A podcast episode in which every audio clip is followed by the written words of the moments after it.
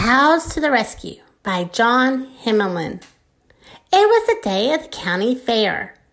At seven o'clock, Farmer Greenstalk could not start the car. Cows to the rescue!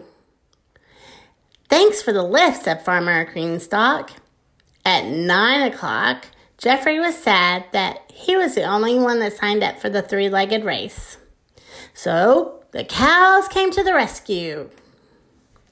You all deserve first place, said Jeffrey. At 11 o'clock, Ernie the duck got all muddy before the Hanscott duck contest. Cows to the rescue! Here they came with water to bathe the duck. Quack, said Ernie. At one o'clock, Miss Greenstalk couldn't find her family to pose for funny pictures. What did the cows do? They came to her rescue and posed for pictures. These will look great on my refrigerator, said Miss Greenstalk.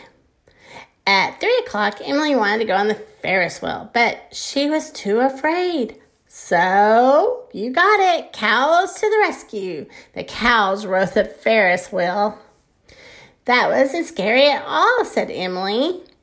At five o'clock, Jeffrey learned that his pigs hadn't studied for the smartest pig contest. Oh dear, cows to the rescue. They came and taught the pigs. Oink, said the pigs.